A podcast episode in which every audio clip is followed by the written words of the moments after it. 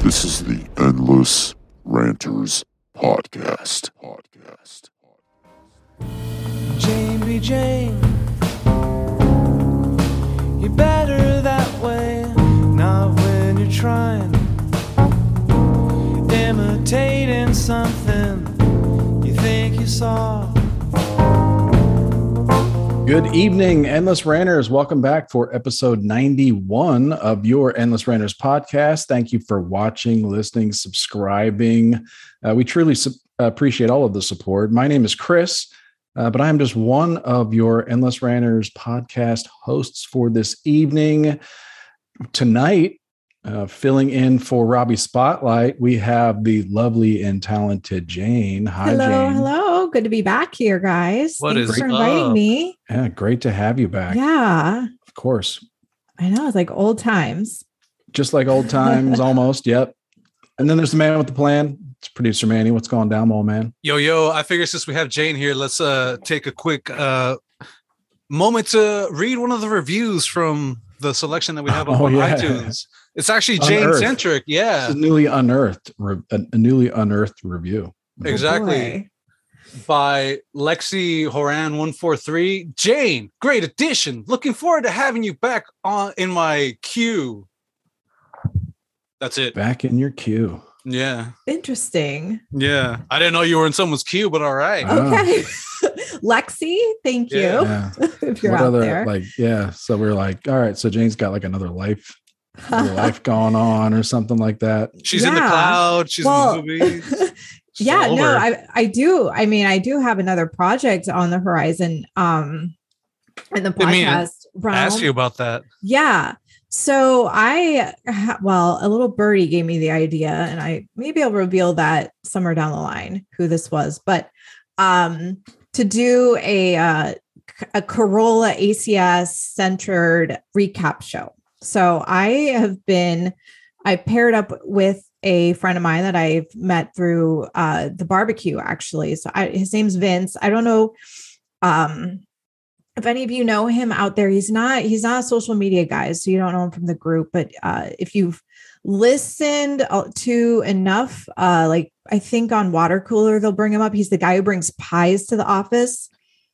So he's kind of known as like the pie guy a little bit. So I gotta get to know this pie guy. Yeah, so he's from Pasadena, Manny. No shit. I want to know where he sources his pie from now. He hasn't told me yet. He has like kept it secret. There's very few shops around here, so I don't know. Or maybe he just goes out to the valley to 420 and for old time's sake.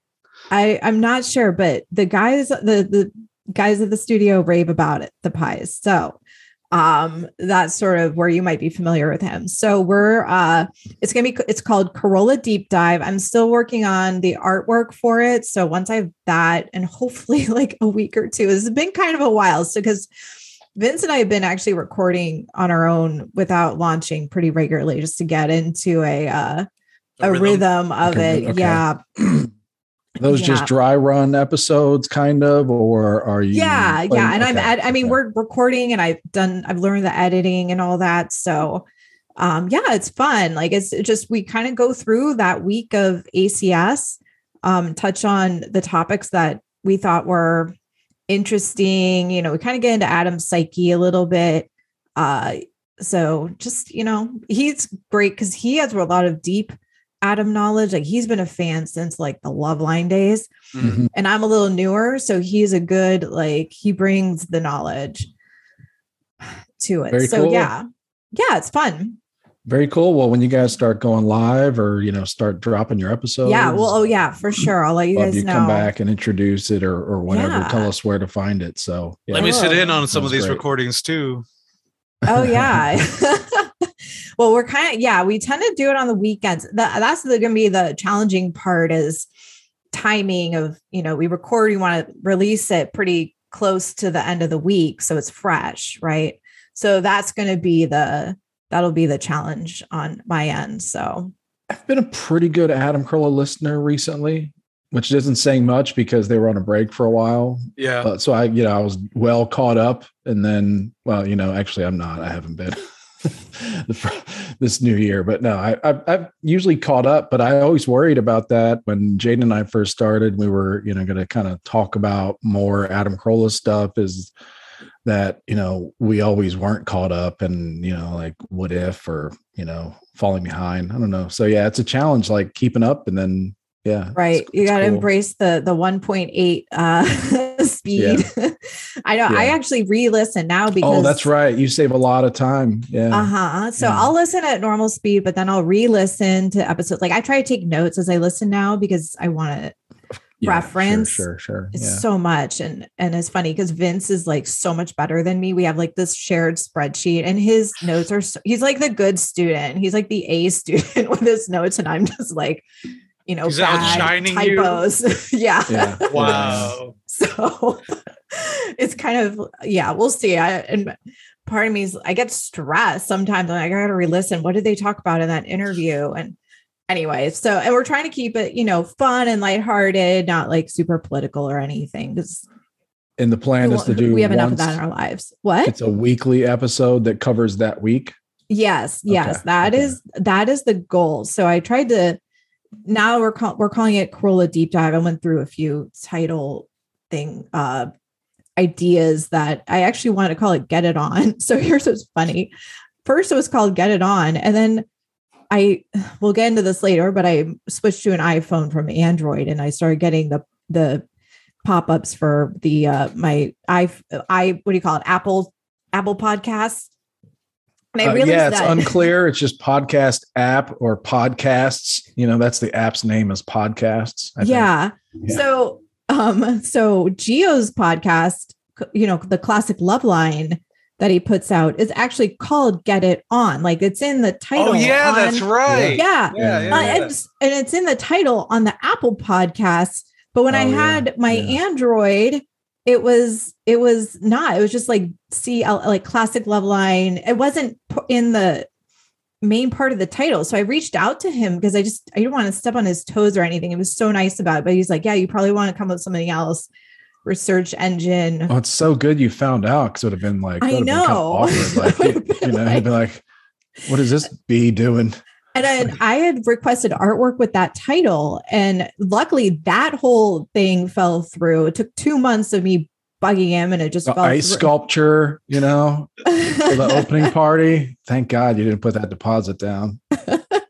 So I kind of scrapped all this, and that's why it's been taking a while, because I've had this idea for like months now, and Vince and I've been recording for a while. And so I'm ready to like get going. So Carolla Deep Dive's good because you could it keeps it flexible. It does. Exactly. Yeah. So if we start if it starts to get hard to record every week, we can just be like, here's like the latest, Yeah. Or if you want to go more. Yeah. If you wanted to go more and just cover like 1 week is a lot. You have no idea how much he talks about in a week. Well, what if you didn't want to cover it? Wasn't just about that week, because you're not really locking yourself into that. The last calendar week, because it could be like you do a deep dive on like one of Adam's, whatever crate training theory, which I wanted to talk about later. Right. Well, we could. Things I just try to, or like his bigger than that, like Adam's his like growth through media over the years, and like what he's doing now, like with I'm trying to strike a balance with, being serious, like talking seriously about him versus just keeping it lighthearted. And that's true. You got to stick to a concept. Yeah. Not us though. No. Loose and goose is the motto. That's right. Show. That's right. That is right. So anyway, well, that's good. Thanks for letting us know about it. And that's really exciting. Letting me give you a little preview. Hell yeah. Sure. So what else is going on with you, Jane? I think you've got some life-changing news you're telling us about. Oh, not regarding technology. Technology. Oh, your phone. Yeah. Back in November, I made the switch from a Pixel 2 to an iPhone 13. Yeah, I know. It was an old phone. It was getting bad. So, and I have some mixed feelings about this whole thing. And I know, Manny, you're thinking contemplating about this switch. And I will say my biggest gripe right now, and maybe I need to look at my settings somewhere. The autocorrect is abysmal. Like, I still can't get it. On the iPhone, really? Yeah. It still thinks so I swipe, and maybe it's on me that I don't swipe. That's right. You do that weird thing. That's right. Yeah. But okay. So I try to A-N-D. Okay. It wasn't that good. No. Okay. It wasn't that good when you were on your Pixel too. Hey, sorry. It was better. Trust me. But please go on. Sorry. Okay. It does not for the A-N-D. It thinks it's abs, ABS, or Anna. Anna. Like, I don't have an Anna in my life. And it just can't figure out, like, okay, you have someone in your phone book. Yeah. There's someone in your phone book probably. But I'm not talking to it that I'm constantly talking about. Like, really? I know. It's really, or S, you're right about that. You're right about that. So this isn't swiping. This is just the word A. I will hit S instead, and it won't autocorrect to A. Like, how does it not autocorrect to A? I don't know. That's so bad. It's been, okay, they say, it has to learn you. Oh, no. I've had this now for 2 months. Yeah. So I heard a lot of that. I don't know what it is about me, but it is not learning. I do remember back in the day when the iPhone still first had like voice commands, you had to like go through the alphabet and you had to like say words. So it would learn your speech. I don't think that. Oh, maybe I should get into voice. Or maybe it's just been saving everything I don't know. But yeah, no, I got to say, like, I'm having flashbacks when we used to text a lot and a lot more. You used to do that zigzaggy thing on the keypad that I've never seen anyone else do before. We should do a poll. Who swipes and you taps? I think you might be the only one. It's so annoying. It's so easy. We could do a poll. Sure. Okay. By swipe, do you mean use the feature where you're essentially writing on your keyboard instead of like? No, I'm swiping over the keyboard. Like letter to letter. Like letter. Yeah. Never taking your finger off the phone. Oh. Well, you do. Isn't that weird? Yeah. Yeah. Yeah. Look at Manny. I've never done that. I like to enter Manny's face as evidence. His response was like, "What the fuck?" Am I that? I've been doing this for years. And yes. I mean, once I discovered it, I felt like I did not even know it existed before I met you. Okay. Bruin Backhand's a swiper. Thank you, Bruin Backhand. Figures. I bet Bruin Backhand is that Lexi somebody that likely that review left us. Maybe coming into this Jane's defense on her keyboard swiping technique. Aside from it's pretty hard. To me, it's like very, it feels very unnatural to do that. Because you haven't tried it. Because you have to do like it. There's a learning curve. I don't know. I was sold immediately. Okay. But I'm tempted to try it right now, actually, just to see if it works on my phone. Hey, Manny, when you do it, just text our group something, but just make a lot of mistakes. You got it, boss. Sweet. All right. So, okay. Yeah, well, I think Manny wanted to know if there were any other gripes. Yeah. Any other besides the atrocious autocorrect. There's like a lot of, messages. Oh, your screen time went up 11% per day last week. And, I can probably tell it to shut up, but. Oh, yeah. It's the default and it annoys me. It's a little too good vibey. Uh-huh. Trying to be way too helpful, and really what it's trying to do is just be way more intrusive into your life, and like you know, more data about when you go to sleep, and like when you not only when you want to go to sleep, when you want to wake up, but like when would you like me to tell you to start thinking about going to sleep? That kind of stuff. Oh, tell me when to get tired, phone. I'm not even kidding around. That's a feature. Fuck that, dude. Yeah. But in one way, it's like really. Insidious almost, and like control, like really like intrusive by design. But in another way, it's just like, if you're the person that's in charge of like, this part of the product, and the details and the features, and you're charged with like making it better. And it's like, okay, well, let's add a feature where it asks you when you'd like to go to bed and, you know, like what your goals are. Yeah. Sleep. And like, let's add all these things that all the experts keep, you know, so in fairness, they're just trying to make the product better, I guess, but it's they're also out of problems at the same time. Yeah. Making it, you know, just inviting you to give more and more of your, you know, just life over. You know? Yeah. Then it's like, if you wear your watch to, if you wear your Apple Watch to sleep, you might as well, it doesn't matter. They already know. So I don't know, Manny, I'm not sold on my decision. Are you going to switch back? I mean, it's past the 2 week, you know. Oh, okay. It's like a 2 week period that you get to decide. Oh, that'd be fun if you went back and you're like, I'd like my Pixel 2 back. I still have my Pixel 2. And they bring it back. They bring it back out to you. Like, we had this up on the wall. Yeah. No, it was like an antique. Yeah, exactly. Here's an artifact, y'all. We had it on eBay. A special section.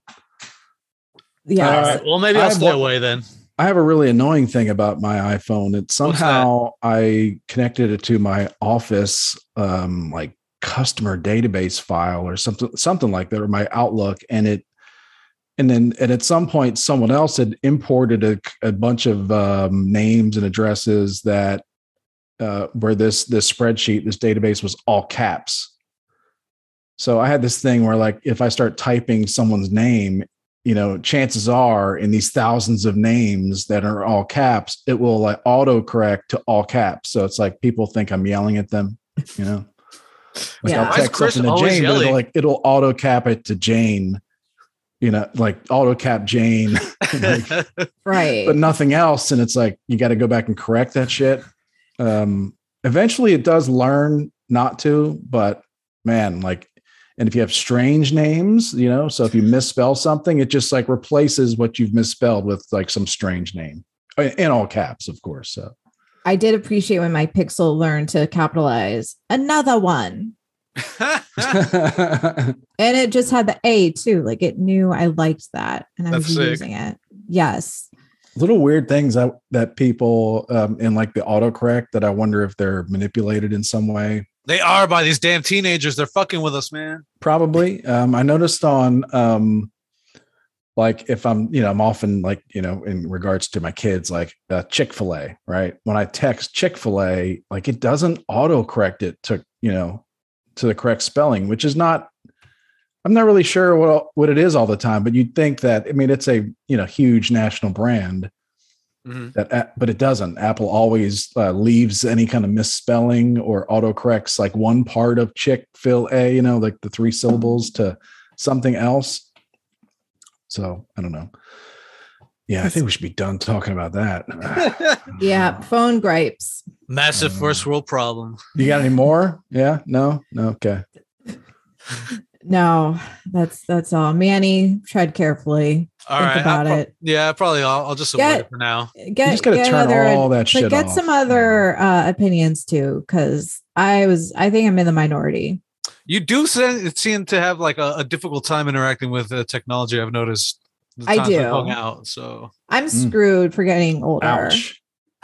I don't know what I'm going to do as I get older. I might just have to chuck it and be like Adrian Curry and move to Montana. That's always an option. Get yourself an old-fashioned line. Yeah, like and a mountain man. Yes. Like carry you up a mountain. Yep. Go fight bears. Yeah. Who knows? We'll see where the wind blows. Because I'm not going to be able to keep up as I get older, I don't think.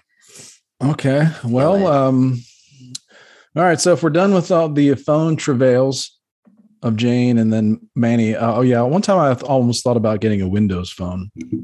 Oh, wow. That's short-lived. I went to the Windows store. I was like, what in the world? Yeah.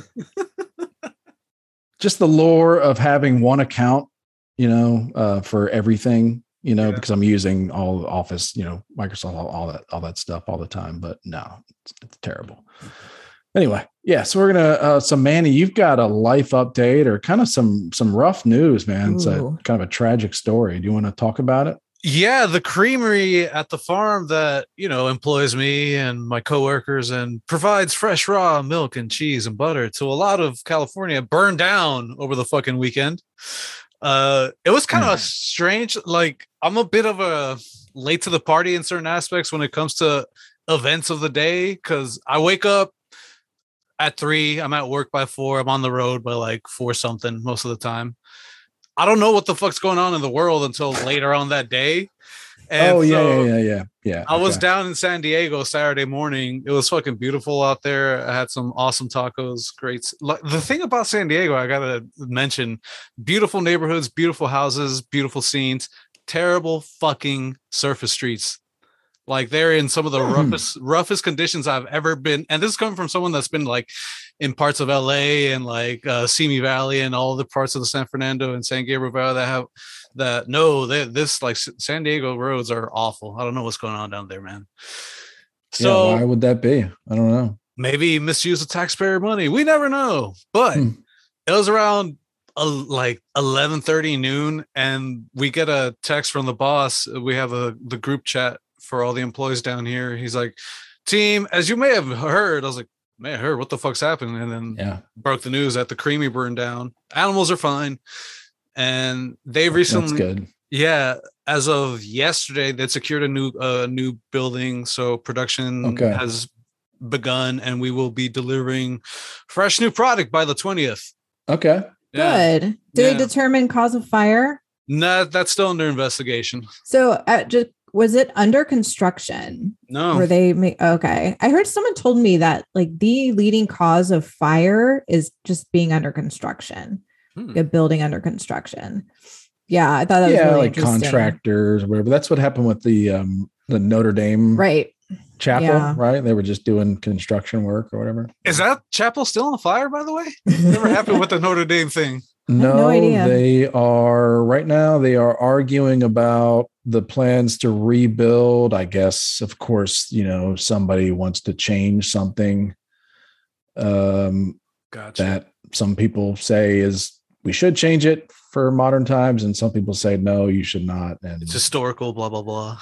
Yeah, and all that stuff. So yeah, they're in that. That's where they're at. I think they had like, I think part of that story was they have like an insane amount of money donated from around the world to fix this building too. Like incredible amount of money. Yeah. It's strange considering that, you know, taxes, they don't, churches, they don't really, you know, they're tax free. So they should have enough cash to just. It's going to have a roller coaster and putt-putt. Hell yeah. I'm going to go. Let's go, guys. The Mall of Notre Dame. We're going to try to attract more the Catholic Church's plan for a revival. It's like, you're rebrand. Like, this is where Mickey lives when he comes over to France. For sure. Anyway, that's rough, man. So that, but that's I guess that's a pretty quick turnaround then. Good thing there's another facility, I guess, or something. Good thing they were able to secure a new facility, man, because it was looking a bit rough there. Yeah, I don't know what that means. Like, is there just like a backup, you know, milk? There was just, you know, like, or just like another facility that just wasn't in use at the time. All they had was the one creamery and bottling facility. So they had to scramble to find a new place, get recertified, all that stuff. What about like how many cows are we talking about? That make the raw milk. 400 and some odd cows. Okay. Yeah, and then they also got their goats for the goat cheese and goat milk. Oh, nice. Okay. Yeah. Yeah. So it was an interesting little turn of events. It's like, dude, that sucks. It also happened like at 3 in the fucking morning. So it was very bizarre. So I don't know. Well, you still have people still, did it affect anyone's job? So you guys all. That's the great thing about all this unfortunate mess. But you know, got to keep going. Got to keep moving. Yeah. Well, did they have inventory built up that kept that going, also went up? Like at some point. Okay. Or is everything just, you know, they out? So like they make fresh raw milk, you know, if everybody, you know, they stop production, and then how long until they're just out of anything to deliver, period. You know? Yeah. How long? Like they're just out of product within a couple days or. Yeah, because it's usually a 2 to 3 day turnaround from the milking that it's up to the shells. Okay. So, damn. We're talking about fresh, man. Super fresh. Yeah. I like the raw butter. Yeah, dude. That market down the road from you guys, from your spot, they carry a lot of our stuff. So, you know. What's the benefit of it being raw? Less, what is it? They don't fuck with antibiotics or growth hormones or any weird, what is it? It's tastier. It's tastier too, yeah.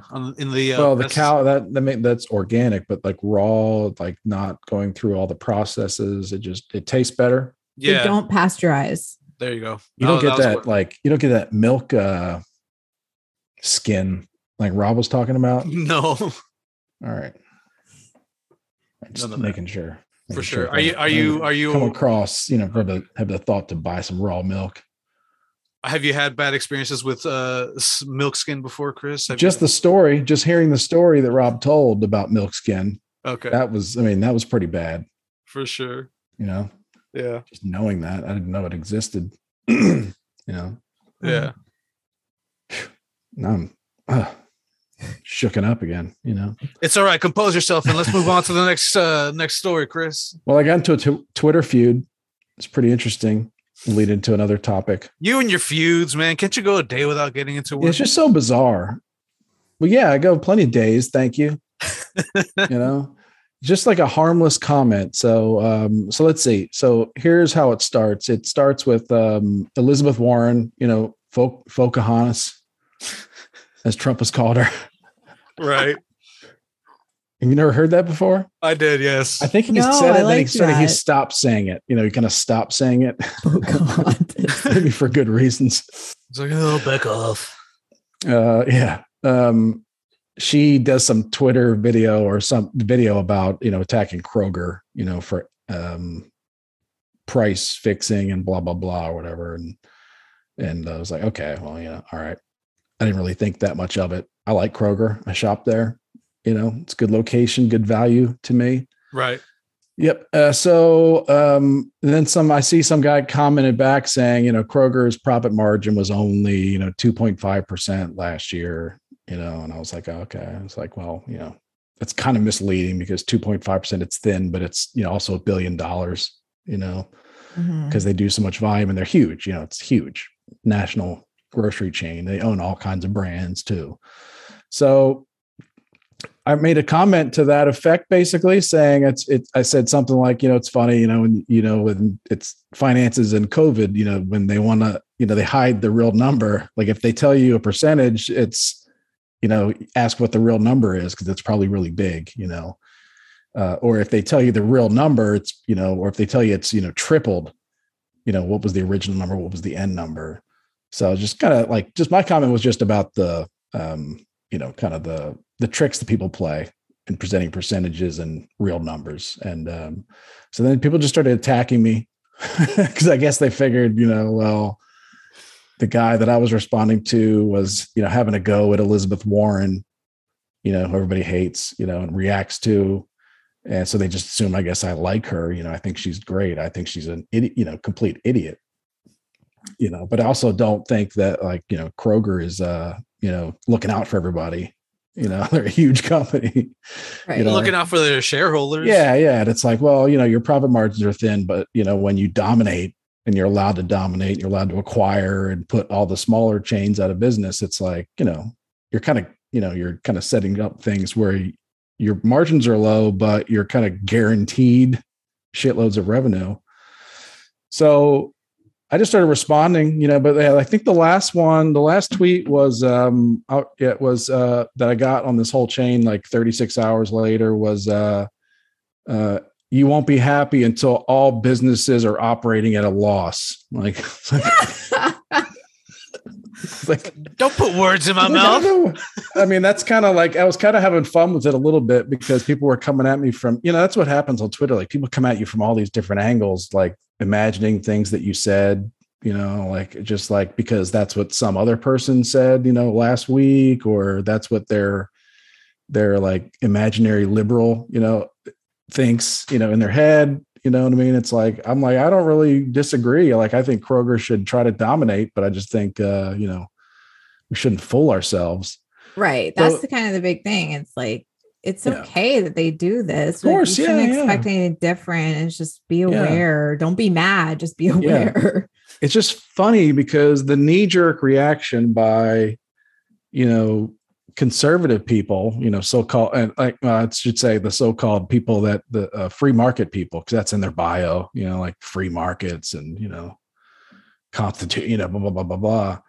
And it's like, they hate Elizabeth Warren so much that when she criticizes Kroger, they're like fucking Star Wars fanboys, like rescuing the, you know, running to the defense to rescue Kroger. And I'm like, that's brilliant. I mean, I'm like applauding Kroger because that's why they run all like the ads, you know, they run the ads that show like really friendly, good looking people stocking the shelves, like welcoming you in because they love you, you know, and like, you're just so welcome here in our stores and you know, we love you, customer, you know, because when like, because you do their bidding, you know, meanwhile, like Kroger and all their executives and the donations and all that stuff, they pretty much align with Elizabeth Warren, which is fantastic. You know, and I point that out and people, you know, like just their heads are exploding, you know, because it's like, I'm just like, dude, she like, you know, Kroger and Elizabeth Warren are, you know, are usually best friends. Like you're just being, you know, you're being manipulated, you're being fooled. And you're also like helping Kroger, like you're helping Kroger's marketing team. Like you're out there defending this corporation that, you know, my Kroger, and I'm really happy about it. If you shop there and you use your card, then when you go to the gas station, you know, you can earn like up to like $1 off per gallon of gas. You know what I mean? And the reason they do that is because they, you know, not because they love me getting gas cheap. You know, they do it because the convenience store that has the gas station, you know, across the street can't compete with that. They can't, like, at all, you know? So it's like, they want to drive them out of business. And it's like, that's okay too, you know? Yeah, you benefit. But anyway, it's just funny, like the knee-jerk reaction against the crazy liberal lady by the free market people was to basically defend the corporation that aligns with the crazy liberal lady, supports all the vaccine mandates, you know, was salivating at all these, you know, like shutting down everybody except for Kroger and Target and Walmart and the big boxes. Yeah. Yeah. Yeah. It's just, it's amazing. So, yeah. Anyway, that was kind of like, and then that kind of touches on this topic, this notion, this term that's come about the last couple of weeks because of Joe Rogan's podcast with that doctor, when he said mass formation psychosis. Are you familiar with the term? Mm-hmm. Yeah. Okay. I listened to that interview. I listened to both the doctors he had on that were kind of making waves. I actually haven't listened to I didn't listen to the McCullough one. Oh, okay. That was the first one, I think. And then he had, I don't remember what order they were in. Malone. Okay. That's right. Robert Malone and then McCullough. Oh, I'm sorry. Malone was this. I think Malone was the last one. Yeah. I think Malone was the last one. Yeah. Everyone's kind of pushing back on that term. And I'm not sure where it's new. I understand. I do feel like there is something spiritually broken in this country.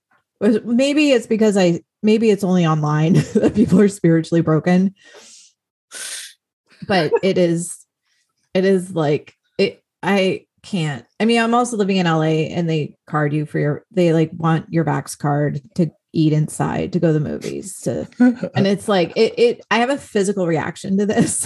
Like my God. And I become a Karen and I like fight. I like push back. Even if they're low on the totem pole, like I will say to them, how do you feel about being deputized? Like, how do you feel about this? And then it's been a while since I've hung out with Jane, so I kind of want to hang out with her just to see this in action. I get salty. Yeah, I will. And I went to see Dune last night, which we can touch on later. So I want to get Jane really drunk and go. I want to come out there, get a Vax card, counterfeit one.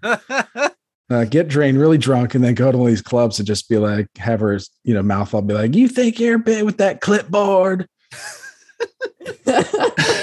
So, okay. My friend and I go, so he is He has a fake card. He's not vaccinated. He won't get it. So he's also wearing like a shirt that says red pilled, but it's pretty small font. So I don't think anyone like picks up on it. And so we go and they ask for, when we get the tickets, they ask for our cards. And I'm like, so I do the whole, you know, she's like a teenager. So I know she's not like in charge, and I try to keep, you know, so I say, and we called her a bitch once. So I told her, and y'all can come at me. I don't care. Because I'm like, how do you feel about being deputized to have to check people's, like, she's like, well, at first it was a little nerve wracking because, you know, people were, you know, fighting us about it, but it's better now. And I'm like, well, and I'm like, well, I'm the fighter. I looked at her. I just she thought you were like asking in concern, you know, like as you were, showing real concern for her, not contempt. Okay. She didn't get the fact, like using the word deputized, but she was young. So I was like, yeah, I'm that girl. I'm the fighter. I think this is horrible. I think it's terrible. And I told her, I was like, you know what? If you believe in the cause, you shouldn't be nervous. You should feel good. You should feel strong. You should stand on that. And I was like, you know, own it if you really believe in it. But then I added, if you are a good person, you should feel a little gross about this. Well, what if she was like, well, if you're a good person, you should feel a little gross about this because you're right. I know, you're complying. It didn't come out. It probably wasn't the most effective wording, but I tried. You're all complying. Come on. I don't have the time to like give a full spiel and like tap into their, you know. You shouldn't be in a position where you should have to sacrifice your like livelihood or like half your life to like fight city council over this bullshit. But I mean, it's rough because, you know, like everybody, you know, everybody's complying, you know, like in the places where they're like, keep turning the screws, people keep complying. Yeah. You know? And I was like, that's why I was like, if you keep, she probably doesn't quite understand at this point with, you know, she doesn't know much different. She's young, you said? She must have been like late teens, early 20s. Yeah. I mean, that kind of ties, if we jump forward a little bit, that ties into one of the stories I shared with you earlier, the story about all the really crazy COVID policies they're putting in place on college campuses.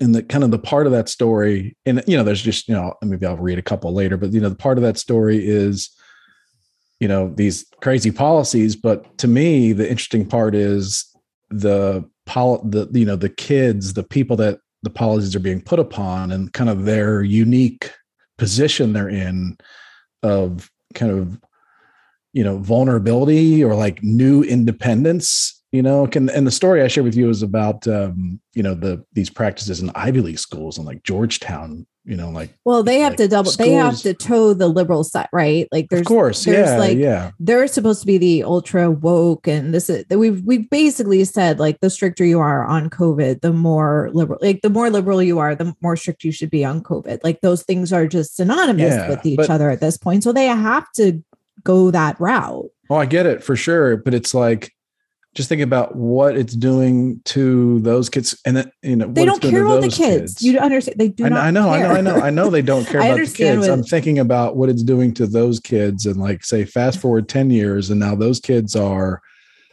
in government, you know, because these are, thinking about Ivy League schools, the way it works in America is those kids eventually graduate, they become lawyers, they work at the law firms in DC, and they work at the lobbyist firms, and they write policies, and they kind of are very, you know, they're kind of collectively, they're very influential. And then some of them run for office and are really, really influential, you know, as individuals. And just this mentality, because they're kind of going away from home, you know, and, you know, maybe they're affluent and they've got this great future, but they're still like 17, 18. They're going away from home for the first time. They're nervous, right? They're being put into these new socially difficult situations. They maybe most of them, and, you know, kind of what made me think about it was just they're complying. Right. You know, so they're going to carry that forward when they go out into the real world. Right. And some of them, they're okay with it. I got to imagine, because in some ways I think about myself at that age. I went away to school. I was like 3.5 hours away from home. and it's just all new people, right? So some of them may be okay with these rules and kind of put up with it, and they don't realize they don't realize it because they don't have the experience to put it all in context of like, what does this really mean? You know, like when I think it was Princeton, where even if you're fully vaccinated, the students they're not allowed to leave the county. So it's like weird stuff like that. Right. And it's like, so you got these people, these kids, they're young, they're impressionable, they're vulnerable, they're kind of nervous. Some of them don't want to be the life of the party. They're kind of okay with, a little isolation, more than kids that went to Florida State, want to party.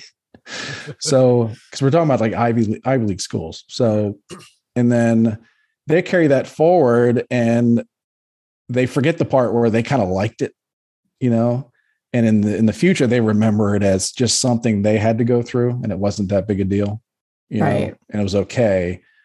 We talk about so much about like how this affects elementary school and like early childhood development and all that, but it's like these kids, and I don't know. That's just my kind of perspective on it. Thinking about like how it affects their thoughts about, will it make them way more, way more willing to pull the trigger on future pandemic shutdowns, lockdowns, whatever, government jumping in, government intervention. Yeah, just, we're gonna have a bunch of Justice Sotomayor's. Yeah, they're gonna remember it as something they went through with their classmates, and that the Great Society protected them, and now we're the Great Society, and we're going to protect everybody, and it's just a weird time for those kids, Just imagine that age. Yeah, so. I'm not ready for them to take over the world. I'm scared for that. I feel like I'm an old geezer here. So it was like Dan Crenshaw on a podcast, and they listed off his history. I did not realize he was 2 years younger than me, and I was like, "Oh hell to the no! I don't care what side of the aisle you're on. I am not ready for a president that is younger than me." No. Yeah, well, you know what?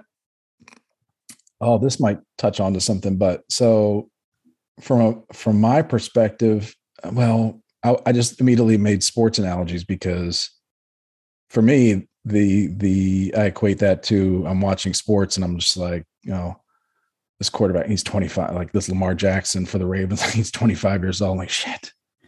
Like you're betting money on these like kids. Like that dude, I'm twice as old as that dude. And I love him. I'm like developing feelings for this guy.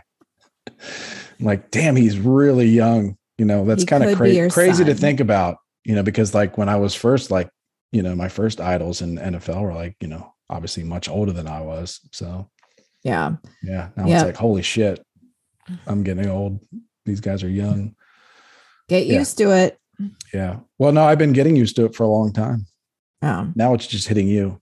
Yeah. Kind of like what the Adam's theory, we were talking about Adam's theory about, what men getting used to failure. At a younger age. At a younger age. And Adam saying that women don't get used to failure until later in life, maybe, or I don't know. Oh, yeah. Yeah. About, now women are being told they can do anything they want and they should. And now we're expected. Oh, that's somewhat new. Right. Oh, yeah, right. Yeah, right. Now, if we don't do everything, then we feel failure. And men have always had to kind of go that be successful route. So they've had that pressure. Yeah. I think it's like, or just men kind of find the order of things real quick. Like from an early age, you get to school and you like what school age children do. It's like, they quickly figure out who's the fastest. You know what I mean? Like, right. Like right. Somehow like at least the boys do, maybe the girls. 'Cause I remember there was a girl named Claire that was the fastest kid in our class in like the second grade, but it's usually the boys and they figure out real quick, who's the fastest. And there's no argument about it. You know what I mean? It's like who's the smartest, who's the dumbest. They figure out all this stuff really quick. Yeah. because, you know, we put them in sports and whatnot, and it's, and there's no style points at all. It's just like, no, you were not, there's no beauty is in the eye of the beholder or anything. It's just like, no. He's bigger than you. He's taller than you. He's faster than you. He's better at you. He scores more goals. Yeah. And women maybe kind of get into more subjective things. Right. Style points, things like that. And yeah. So. Yeah. I don't know how to break that one down really. Yeah. I hadn't really thought that much about it since initially heard Adam talk about it, but that's a good one. Yeah. Anyway. Tough. I was saying, we were arguing about whether it's harder to be confusing to be a man or a woman these days. I think it's way more confusing to be a woman. Also, yeah, I was willing to give that to you. Mm-hmm. Yeah. I was willing to give that to you. I would have said man like 10 years ago, you know, but yeah, we'll give it to you now. Yeah. After much deliberating. Fine. You know, you win. You're the most confused sex. Yeah. Well, it's not that we're actually confused in our heads. It's just confusing. Like, do you know what women are supposed to do? Like, do we know? Like, does society know what we're supposed to be doing? Yeah. Well, we're having a meltdown because our society has been telling everybody what they're supposed to be doing for a long time. And like, people are starting to kind of break out of it. Yeah. Think, you know,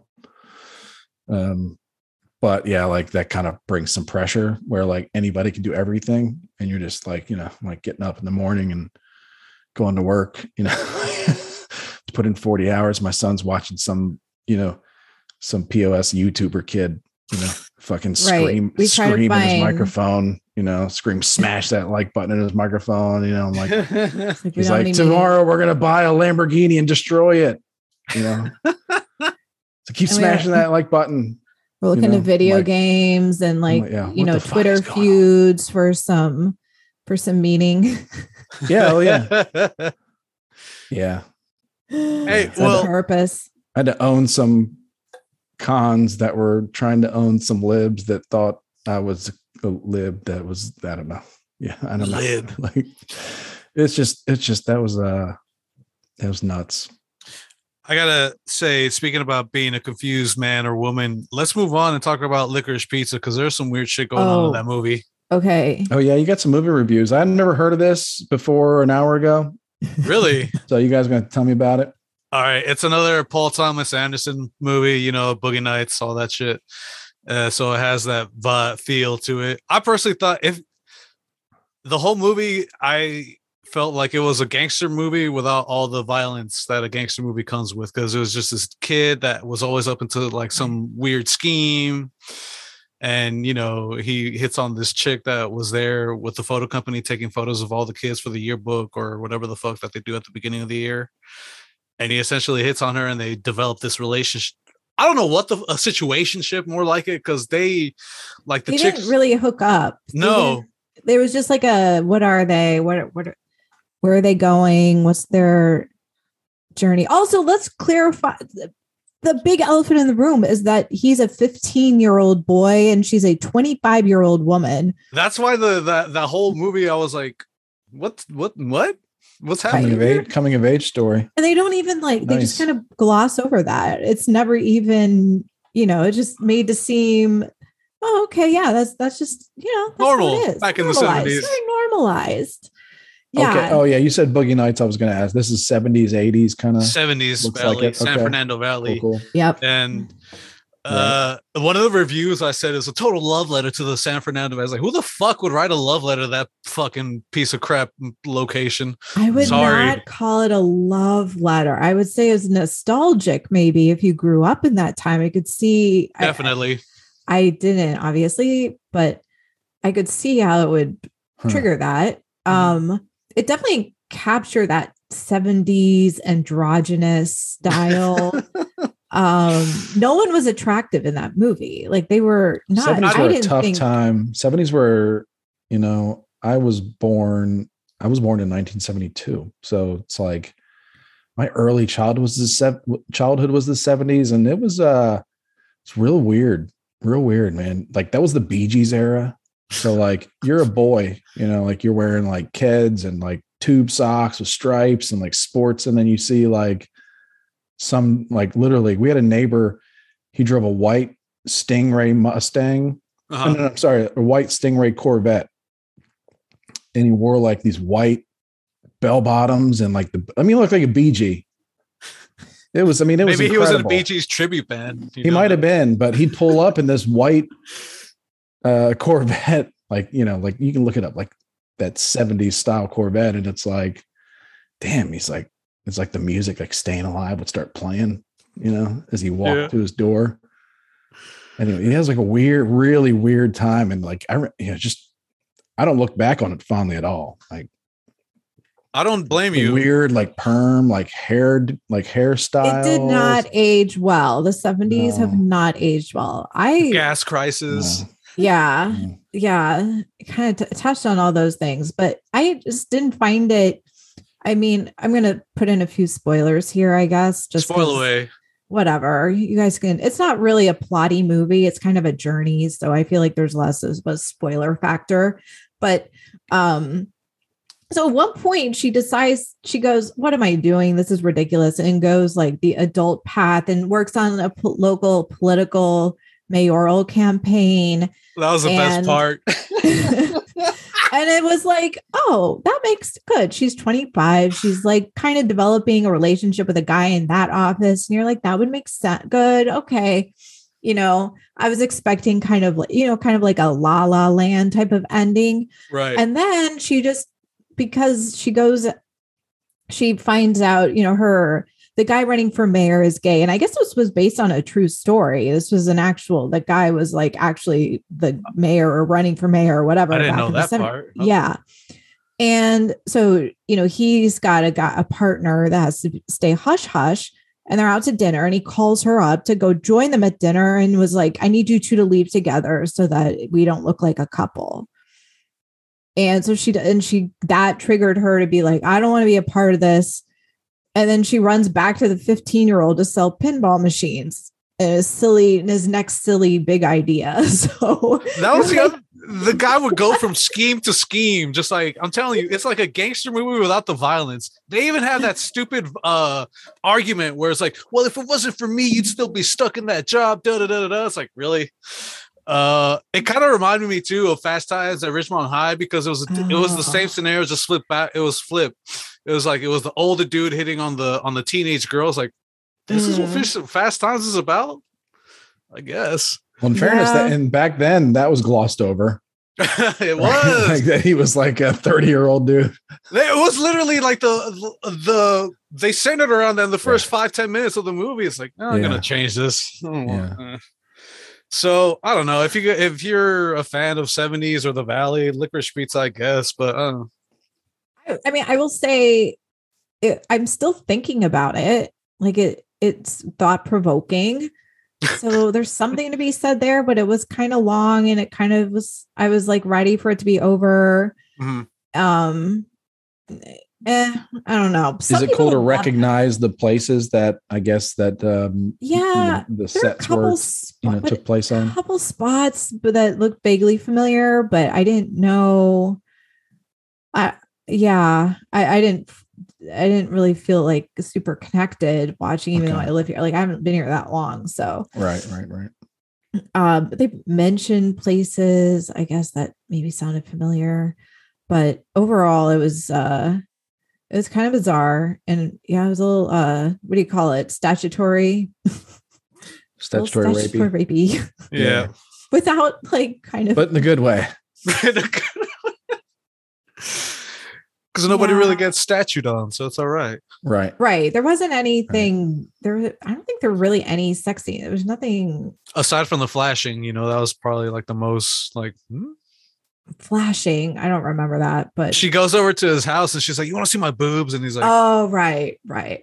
He tries to get fresh with her. He's like, could I touch him? He slaps him and he leaves. Right. It kind of reminds me of two things. One is there was a TV show called The Other Guys, I think. It was a spoof. It was kind of a spinoff maybe of The Good Guys or something. It was Tom Hanks' son and Bradley Cooper. as cops, but it was set in Dallas. Oh, I think was this like a Fox TV show or something? Yeah, it was pretty entertaining, but it was kind of cool because they were always going to places that, you know, I've lived here long enough to where it's like, oh, okay, I know that place, or I know that highway, or that you know, where those highways intersect. And then the movie, this movie kind of sounds like it the good guys or something with who's the guy from The Notebook? The dude. Ryan. Was that Ryan Felipe? Or was that the other Ryan Reynolds? I forget. No, the other Ryan. I know there's so many Ryans. The Notebook guy. Yeah, that Ryan dude. Anyway, the dude from Drive. I know who you're talking about. Yeah, what the hell's his name? Gosling. There we go. Gosling. Oh, yeah. Sorry, listener. Okay, good. I'm just gonna drive our listeners nuts. It's Felipe. Felipe. By the way, Ryan Felipe is the guy that his name. I don't think they'll care. No. Okay. So yeah, Ryan Gosling.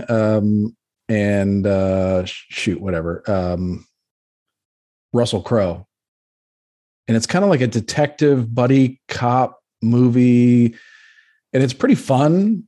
And it's really interesting. It's set in the 70s, 80s, and there's some touches on the porn industry a little bit and some corruption. And it's like, you don't really have to follow it. Like, it's like Jane said, it's not plot heavy. It's, you know, it's just kind of fun, mm-hmm. you know, and interesting and like just unique situations and like a kind of a period piece too. So sounds good. Check it out. For sure. What other movie? Jane, you asked if we had seen Dune. Yeah. And we understand that you've seen some science fiction movies recently. Did this surprise you? Yeah. That's why I'm always blanking on all your movie discussions. That's how I was. Yeah. Like, well, now you've seen one Marvel movie. Yeah. I was more surprised by from that. 0 to 1. I know. I saw Spider-Man. It was actually really good. You enjoyed it? This is the recent. What's the recent one called? Far From Home or Homecoming? No Way Home. No Way Home. Yeah. Yeah. It was well done. It was fun. It was fast paced. It was. Yeah. Damn. Now you see why like people really enjoy a lot of the Marvel movies. They just kind of. They're not all like that. They just move. Yeah, I know they're not. I don't know. I haven't seen the Eternals yet. I heard this one. I heard Spider-Man No Way Home was better than average. Okay, I've heard the same thing. Eternals was really like slow and boring. So haven't seen it yet. Yeah, I'm not really. Don't watch it. Not in a hurry. Yeah. But what'd you think about Dune? Well, yeah. So I just saw it yesterday. After my sassiness about the Vax cards, and yeah, it was. So I knew what to expect going in. Like I knew it was another one of those like not super plotty, not a lot of plot twists, just like a kind of a character journey. So I think that helped me. If I hadn't known that, I would have been like, oh. But my friend I went with is obsessed, and it was like his 6th or 7th time watching it. God damn! I would have gone that many times to watch it. I know that's what I saw it after. Max, I was like, especially that it's streaming. Yeah, that was. I mean, I'm glad I saw it, but I don't need to see it again. That's for sure. I mean, there's some interesting themes in there. Have you ever read the book? No, okay. No. So I was curious because I had heard so much about it. So I was like, all right, I'll go. And so you liked that it was a character journey? Like what? Did it touch on any like big themes, like, you know, the archetypes and all that kind of stuff? Those themes. Yeah. Geez, I don't even know what to call them, but there's like the main Timothée Chalamet character. And he kind of starts off as like a schmucky, scrawny kid. And he sort of grows throughout the movie into, I don't know if warrior is the right word, but he's like, realizes how to be one with the desert. All the desert stuff was kind of interesting, like how they couldn't be out for a while in the day. Like you had to be protected from the sun because of how hot it is. And I hope there's more spitting in part 2. Needs more spitting. So did you both see it or just you, Chris? I've seen it. Okay. I think Manny's seen it. I watched it, yeah. Oh, okay, cool. If I had to vote, like if you know, people vote with their actions, and movies like, do I watch it again? I think I watched it twice. I think, and I, neither time did I watch it and sit all the way through. So that tells you something. You really have to pay attention. There's a lot of dialogue that's sort of important to. I know. I think I felt like, because I knew that it was going to end halfway through. Yeah. You know what I mean? Even though they hadn't announced there was going to be, you know, part two, which I hope is, you know, the, you know, part two of two. I was like, okay, well, I'm not really, you know, I'm like two, they haven't even started they haven't even agreed to make part two. So like the sense of urgency for me to get through to like the midway point of this, it's not there. It's like, come on, you know, like, I don't know. But I did enjoy it. I mean, I liked it more than I thought I would. Couldn't get into the first one. Maybe if I read the books, like it would mean something more to me. I, you know, like couldn't really. There are other science fiction movies, like big movies like that, where the characters kind of have a bigger impact or something, or, you know, just kind of feel something more for it. But yeah, but I thought it was good. Yeah. Right on. I liked it. You know, I'm really looking forward to, you know, 2-3 years from now when it comes out. When the end of it comes out, like, awesome. Like maybe, you know, James Friend will see it another 6 times by then. yeah, he probably will. We'll see. Could you guys imagine watching any one movie that many times? I will say I watched Chicago many, many times in the theater. Okay. There was something about that movie that I just thought. No, Chicago's not a movie. Oh, it's actually going to the theater to watch a movie that many times. Gosh, I want to say 5-ish times. Wow. No, I can't imagine that. Yeah, it was fun, dude. It won the Oscar that year. I was abroad, so I watched it. I think I saw it 3 times in the States, and then I was studying abroad in Spain, and a friend of mine there was really into it too. So she and I went together a couple times because we were just like, this is so fun. And did it have subtitles? Just kidding. So it was a topic last week. Oh shit, it did? No, wait, I'm trying to remember. I'm sure it did. Well, it was in. Did they do it in Spanish? I remember. Okay, when they started singing, I think it was in Spanish. No subtitles, so they dubbed it. They dubbed it in Spanish. Okay. But then when they got to the singing, they flipped to the actual singing and then had subtitles in Spanish. Okay. That makes sense. That's what I remember. Yeah. And then it was on my flights. I watched it on my flights. Like it was. That doesn't really count. Although, you know. I didn't pay money. But yeah. But then again, I don't know. You gave it your time. Yeah, that's a lot. No, I can't imagine going to the theaters. I have watched other movies, you know, on TV way a lot. Right. Yeah, a lot. Like The Martian. I've seen that. Avatar. No, wait, is it Avatar that you watched? There was one that you talked about. You watched at night to go to sleep.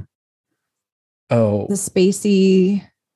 Oh, Interstellar. Yeah. You said that's Avatar. A good movie to fall asleep. I know. I don't know what I was thinking. I know it started with Owl. Well, it's okay. I'm going to choose not to be offended.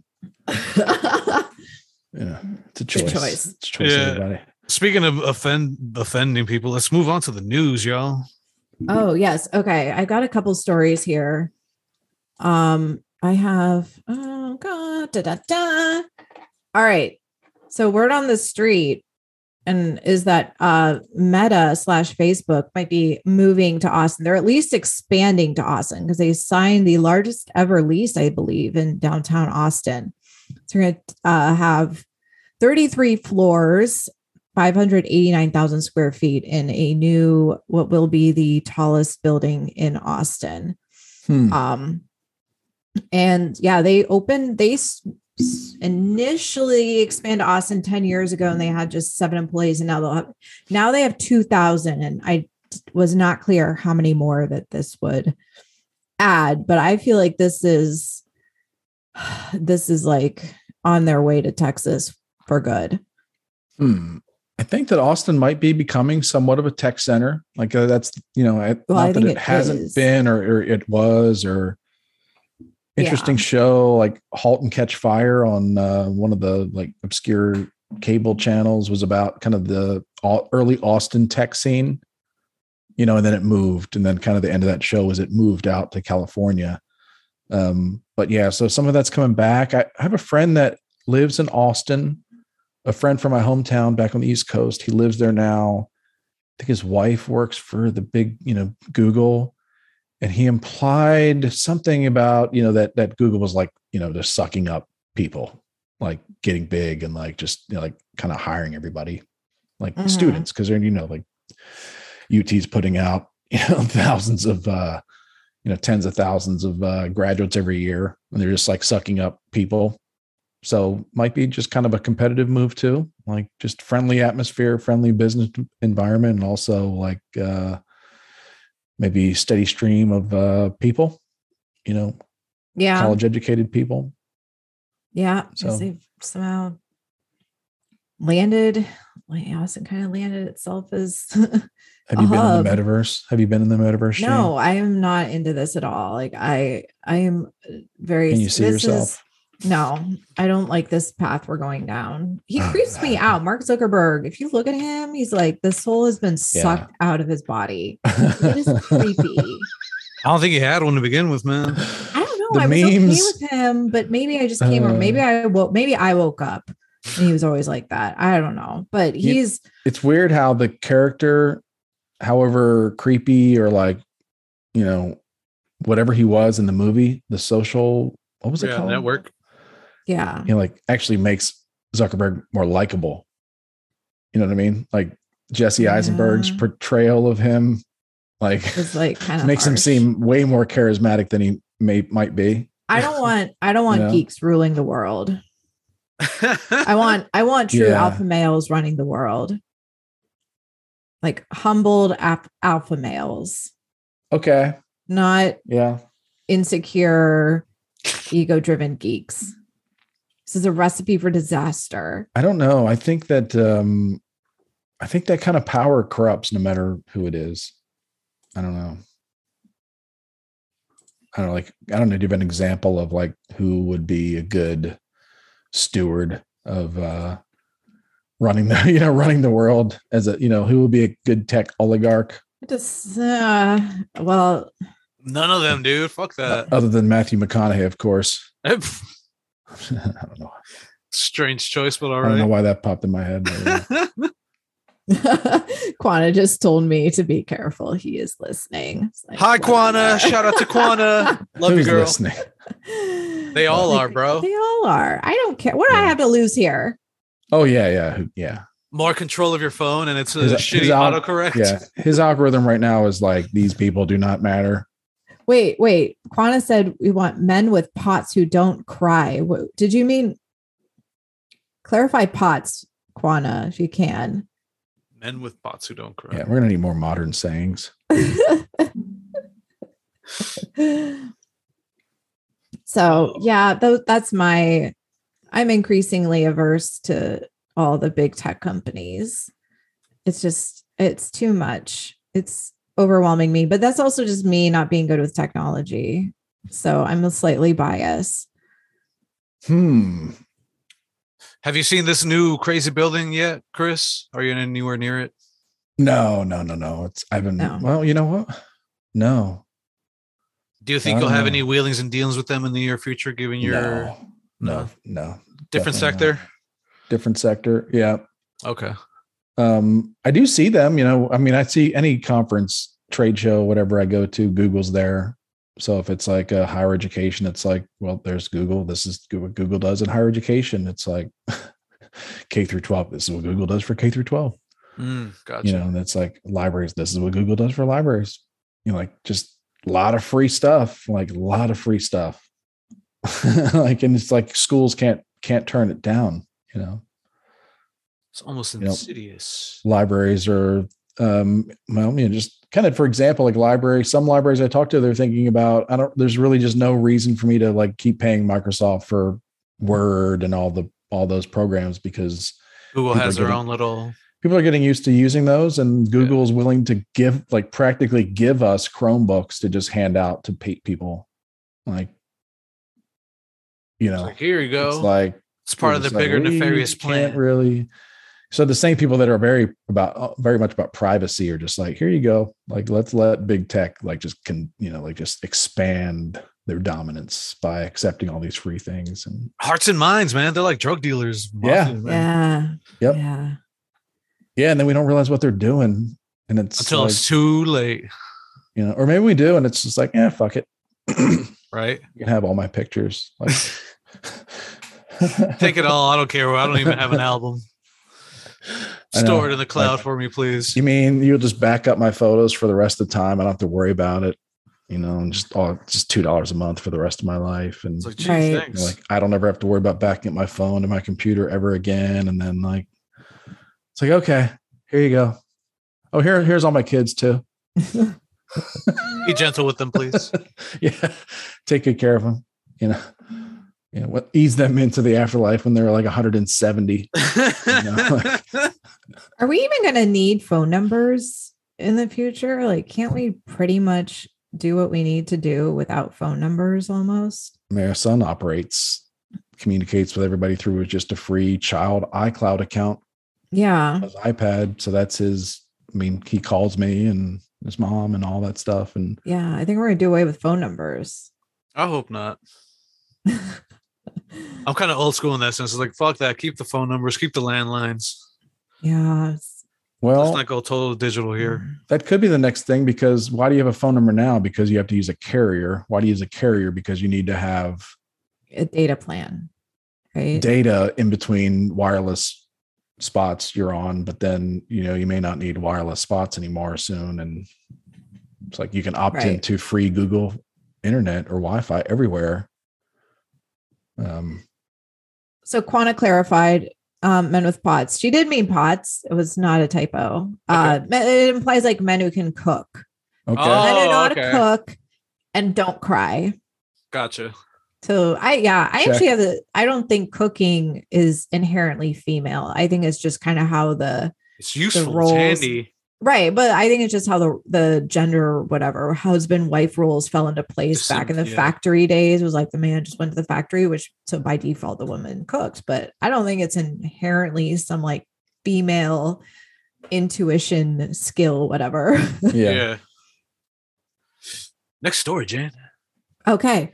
Oh, I got to get my phone for this. So I went, browsed in. Hold on. We talked about the Meta, whatever, I'm sorry, last week, whole thing, the virtual. Do you think maybe part of the obstacle is the fact that you've got to put these fucking goggles on your head? You know what I mean? Yeah. If we can get rid of the goggles and just make it, because remember, is there something about that? Like, there's not that you want to be able to see your surroundings, but it's like, you just know you look like a buffoon sitting there, like in your chair, like, it's an ordeal. Nobody, you know, when they take pictures of the guy, you know, and all those compilations of people with VR goggles on, like falling down the stairs or like running, you know, like punching their TV, you know, because they're playing like Nintendo karate. Yeah. Like you never look good. Like you never look like, no. you're always about to walk off a cliff. So. I think that's an obstacle, but I don't know what else you would do. Yeah. Like, what else would you do? Dan Dunn would talk about it. He's like, it's such a production to put the VR for the porn. Like, it's just like, it's really cool, but it is lock the doors. You got to like set up, whereas, you know, make sure you like verify that your wife is at work. Yeah. You know, yeah. Like has parked and is at work and is not, you know, coming back because she forgot something. Nanny's not there that day. Yeah. Yeah, I think, I've said it. Yeah, the VR, that's going to wreck some relationships. So Jane, the thing with the phone. Okay. So I went into old news. So the beginning of would sound like smog checks. This is from April 11th, 1951, the cover of the LA Times. Headline, drivers face arrest if autos smoke. Police action against drivers of motor vehicles exuding smoke from exhaust pipes was authorized yesterday by the Board of Supervisors. The county governors, for the first time in the battle against smog, invoked a section of the state vehicle code, which provides that no motor vehicle shall be operated in a manner resulting in the escape of excessive smoke, gas, oil, or fuel residue. The county board ordered that deputies be appointed by the sheriff from among personnel of the Air Pollution Control District Office. Here, the deputies will be vested with arrest powers. Under state law, violators are subject to misdemeanor charges carrying penalties of a $500 fine or 6 months in jail. That's $500 in 1951. They weren't fucking around, dude. Holy shit. So sometimes when I feel bad about, I don't like how things are now. I'm like, well, it was kind of starting back then. There's stuff going on then too. So maybe. Well, you can imagine if you were back then, if you were motor vehicle hesitant, you know, like in these newfangled cars, and they're you know, like part of the, you know, they're just smoking a lot. Yeah. Like it's awesome, you know, but like they're smoking a lot. Like you got a lot of people, like a lot of old fogies, like really pissed off. Yeah. You know, about these, you know, as their horses shit in the street, you know, like. Yeah. I mean, the smoke would have been good to cover up that. Yeah. Anyway. I wonder how they enforced this too. Like if there was like a smog patrol that would just chill out there on the roads, yeah. Or if there was like a number to call, or I don't know. Yeah. Like, can you report people and who knows? Fuck that noise. Do a little deep some Karens back then. It was early smog checks, you know. Vintage really air Karens. Quality issues. Yeah. Vintage Karens. Vintage Karens is good. Vintage Karens in history. Coin that one, Manny. Really. There have been for sure. Yeah. Like, you know, remember like the whole the temperance movement, you know, when would, like run around, somebody stop drinking. Yeah, yeah, like, yeah. Ooh. Yeah. You can imagine like what was said. Like some of the comments that were made towards them. One can only imagine. Anyway, so got it on the news. So I found this one right before the show, so I didn't prepare. I took some pictures of another old article, and like the top got cut off, but it's from 1888. Ooh. And it's about, it says now I forget what it said. It's about the increase in the number of saloons. Like they're complaining about how many, there's like one saloon for every 300 people. So it says the phenomenal increase in the number of saloons throughout the city during the past 3 or 4 months has caused no end of comment among the thinking men of both political parties. This increase has been without precedent since the advent of the Democratic Police Administration, and it's caused no little alarm among the law-abiding portion of the population who see in this increase of drinking places and groggeries. By the way, I like the word groggeries. Uh-huh. This increase in drinking places and groggeries, a great and constantly growing menace against the peace of the community. According to the city clerk, there are now about 200 saloons in the city of Los Angeles. There may be a few more, but for the sake of simplifying matters, it will be put down at 200 even. Like, this is the most biased article. I don't think they had like biased standards, unbiased standards at this time, but and they talked about like the licensing fees. Okay. It's on a basis of a 60,000 population. This would be one saloon for every 300 of the population. Doesn't sound too bad. Well, I live in so I get this weekly report, or part of the like the city of Frisco is like the closest, like the proper city here that I live near, right outside of. My kids go to the school district in Frisco, and every week this news article shows up in my, you know, like inbox or whatever, you know, local news inbox about Frisco alcohol sales. So like that, for whatever reason, and then I see it shared, and it's like for whatever reason, it's important. Like they track that, they track the sales from all the bars. I've seen many stories about they track. They're very careful about who can sell booze and like not allowing like regular bars, like or limiting like bars. Like you can have like a Dave and Buster's, but like Dave and Buster's needs to prove that, you know, that alcohol sales are no more than X percent, you know, of their overall sales. And it's like, they pay pretty close attention to that.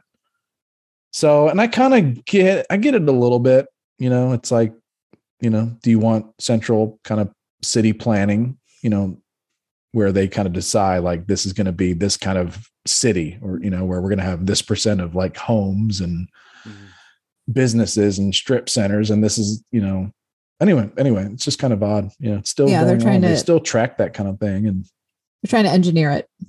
Yeah. So it's really more like the philosophical question of like, is that a good or bad, you know? So I don't know. Yeah. These saloons are going to be the downfall of our civilization. Yeah, they said so in 1888. So. Well, you want to be careful, because then all of a sudden, like if you're not careful, because all this, you know, someone opened a bar with live music and it'll be really successful. And then all of a sudden, like that whole area is bars with live music. And it's like, holy shit, what?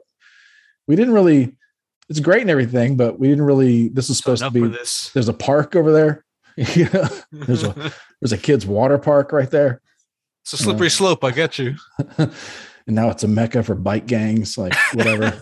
Like this is not what we expected. So everybody likes predictable, right? So, like you want to know, like I like predictable. I like to know when I'm going to interact with biker gangs. You just pencil them into your weekly planner, or like never. Like, I like to know when when like go places where I don't expect to run into any, you know, that kind of thing. Yeah, for sure. I hear you. Makes sense. Wow. Dang. Yeah. So that's old news. Oh, I miss our old news segments. Yeah. Man, thanks for coming. Book back. Is coming useful. Hell yeah. It's I know. Cool. It's very interesting good. To page through. Robbie, yeah. Robbie unfortunately has been battling some impulsive diarrhea, an extreme, a severe case. He got caught up in an ivermectin scandal. Oh, yeah. Ooh, yeah. He was keystring some ivermectin to. Oh, are those shits? It's unclear whether he was smuggling it somewhere, hiding in his anal rectum. It was unclear whether he was smuggling it somewhere or just that was like, you know, his chosen application of that medicine. So whatever the case. He'll be back next week. No, I think he's moving. Oh, okay. Yeah, moving. He's having a movement. Settle on that. Several. Oh, different kind of movement. Okay. Yeah. Moving dwellings, I think. Well, I'm sure he'll fill us all in next week. Yeah. Probably. So, in the meantime, you could reach out to us on Facebook, the Endless Ranters Facebook group. Hang out, chime in, crack wise with us, you know, get to know the people that listen to our show. And if you want to take some shots at us, you feel free. I mean, also leave a review, comment, give us 5 stars, whatever the fuck on iTunes. You could check out Robbie, our MIA member at Robbie Spotlight, Instagram, Twitter, YouTube, OnlyFans, all that shit. You can check me out, How We Figure, on Instagram, Twitter, and howwefigure.com. You can listen to my anime ramblings. Jane's Carolla Deep Dive coming soon. Am I right? Yeah. Yes. Thank you. I don't have handles yet. But we'll definitely have you back on when it's launched. Oh, thanks. Yeah, I'm excited. Of course. That sounds great. Best of luck. Thank you. Best of luck to you. Yeah. And I think it's needed. It's needed, you know? Yeah. Apparently they've had a few in the past that there's like an After Dark. I don't know. Geo kind of knew. I've talked to Geo a little bit. And he knew, but he was like, yeah, I've gotten good feedback because I've got a few episodes recorded and I've had a few people listen. So I'm excited. Fun. It's fun. That's fun. Who doesn't like talking about Adam? He's the man that brought us all together. Exactly. Yeah. That's why we do this. Right. So. Exactly. And he's the man that will save our country. No, I'm just kidding. Well, thank you for having me on. This was really fun. Of course. Yeah, it was a blast. Thanks for joining us. Yeah. Yep. All right. Well, until next time, and come back again whenever you want. All right. The lovely and talented Jane. So thanks a lot. Right. This is Chris saying, get it on. Get it on. Get it on, everybody. Another one. sometimes at my